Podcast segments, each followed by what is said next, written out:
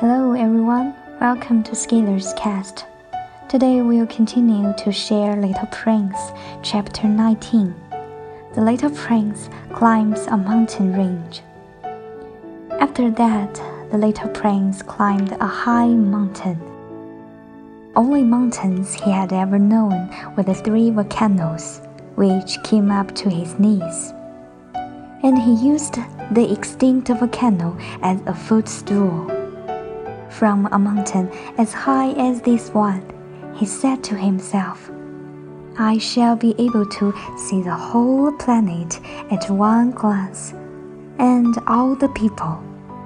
But he saw nothing, save peaks of rock that were sharpened like needles. Good morning, he said courteously. Good morning, good morning, good morning, answered the echo. Who are you? Said the little prince. Who are you? Who are you? Who are you? answered the echo. Be my friends, I'm all alone, he said.